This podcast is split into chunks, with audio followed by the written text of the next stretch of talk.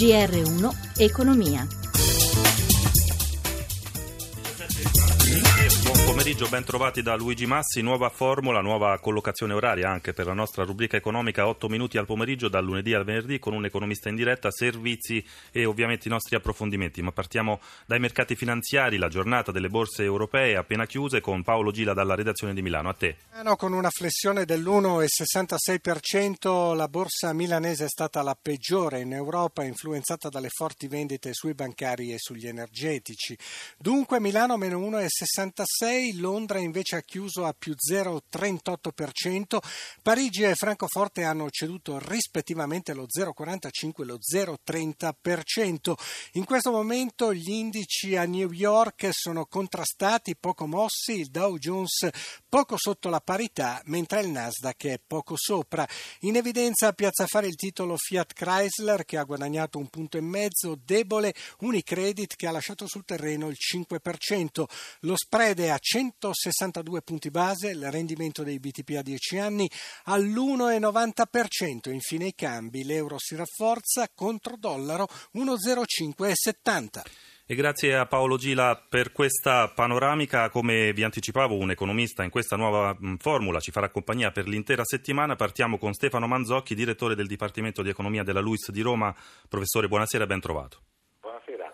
Non possiamo oggi con lei non partire dai dati sull'occupazione diffusi stamane dall'Istat. Aumentano gli occupati lievemente, più 0,1%, calano gli inattivi, cosa che riporta il tasso di disoccupazione all'11,9%. La disoccupazione giovanile parallelamente risale al 39,4%. Professore, il suo parere su questi dati?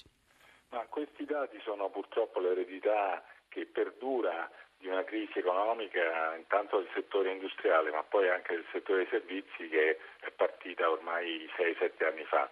Eh, gli ultimi dati segnalano che recupera un po' l'occupazione delle persone mature intorno ai 50 anni, mentre purtroppo dal punto di vista della disoccupazione giovanile siamo davvero in una situazione di emergenza, un tasso di disoccupazione giovanile intorno al 40% è davvero inaccettabile e nei prossimi mesi occorreranno misure specifiche per questo. Un altro tema caldo, professore, è quello del credito e della solidità del nostro sistema bancario. La proposta abbastanza sui generis, diciamo, del presidente dell'ABI Antonio Patuelli è quella di rendere pubblici i nomi dei grandi debitori insolventi delle banche salvate con denaro dei contribuenti, una proposta che non incontra per ora resistenze da parte del garante della privacy e ottiene anche il plauso del sottosegretario all'economia Baretta. Lei che ne pensa?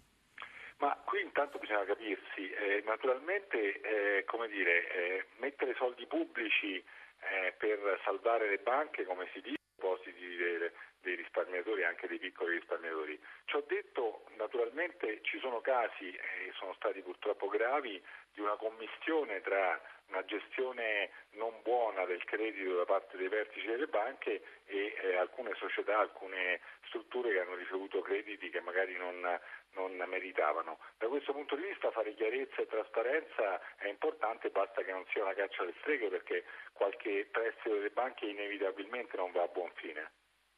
Terzo argomento del giorno, professore, il piano di rilancio di Alitalia. Stamane incontro tra i vertici dell'azienda e i ministri Calenda e Del Rio. Si sta predisponendo il piano industriale che nei prossimi giorni sarà proposto ai sindacati. Si parla in via ufficiosa di 1600 esuberi. La domanda è, dopo anni, dopo un salvataggio con capitali privati che abbiamo visto, dopo l'ingresso di Etihad, perché Alitalia fatica così tanto a tornare competitiva? In 30 secondi, professore. Perché purtroppo è un mercato difficilissimo. Solo le grandi compagnie riescono a andare bene le low cost fanno una concorrenza spietata e l'Italia non è riuscita a trovare ancora un network che le garantisca di essere eh, in qualche modo sana in una competizione così dura. Speriamo che questo piano riesca a portare dei benefici.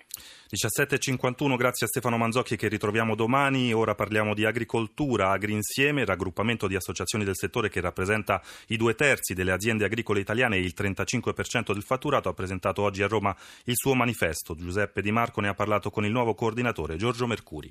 Agrinsieme vuole continuare la sua attività su quelli che sono i temi più importanti che oggi interessano il mondo dell'agricoltura e dell'agroalimentare, perché a partire dagli aspetti che riguardano il lavoro, per poi andare a tutto quello che riguarda le nuove politiche della PAC, la politica agricola comune, e poi tutti gli aspetti che riguardano sia l'esportazione, quindi l'internazionalizzazione delle aziende, ma sia anche gli argomenti delle importazioni, tenendo conto anche di tutto quello che è stato fatto sulla semplificazione burocratica la burocrazia per l'agricoltura italiana continua ad essere un costo importante per i, sui propri prodotti. In questo periodo si parla molto dei voucher, voi siete contrari o favorevoli al loro utilizzo? Noi siamo a favore perché innanzitutto la quantità di voucher utilizzati in agricoltura rappresentano lo 0,0 qualcosa, quindi molto basso, ma perché è finalizzato solo ed esclusivamente alle campagne particolari delle grandi raccolte ed è finalizzato a pochi soggetti usufruitori che sono i pensionati e i giovani.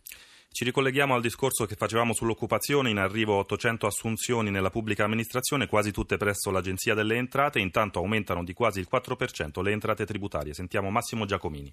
La fetta più consistente, 740 su 800, riguarda l'Agenzia delle Entrate. Si tratta di funzionari ad eccezione di 29 dirigenti. Poi nel decreto firmato da Madia ci sono 5 funzionari per il Consiglio di Stato, 22 per la Corte dei Conti, quindi 2 dirigenti e 32 viceprefetti per il Ministero degli Interni. Sono assunzioni che fanno riferimento ai budget degli anni passati fino al 2014 e che dovranno essere comunicate da ciascuna amministrazione entro il 30 aprile di quest'anno. Le chiamate avverranno guardate guardando alle graduatorie di concorsi precedenti e poi si procederà attingendo alle liste degli idonei. Esauriti gli elenchi, se necessario, si potrà procedere a nuovi bandi. Il costo per la pubblica amministrazione a regime è di oltre 41 milioni di euro. Intanto il Ministero dell'Economia fa sapere che nei primi 11 mesi dell'anno scorso, dunque fino a novembre 2016, le entrate tributarie erariali hanno superato i 404 miliardi, 14 miliardi in più rispetto al 2015, cioè un incremento che sfiora il 4%. 17.54 GR1 Economia torna domani alle 11.32 in regia Alessandro Pazienza, tra poco il GR1 delle 18 da Luigi Massi, buon proseguimento d'ascolto su RAI Radio 1.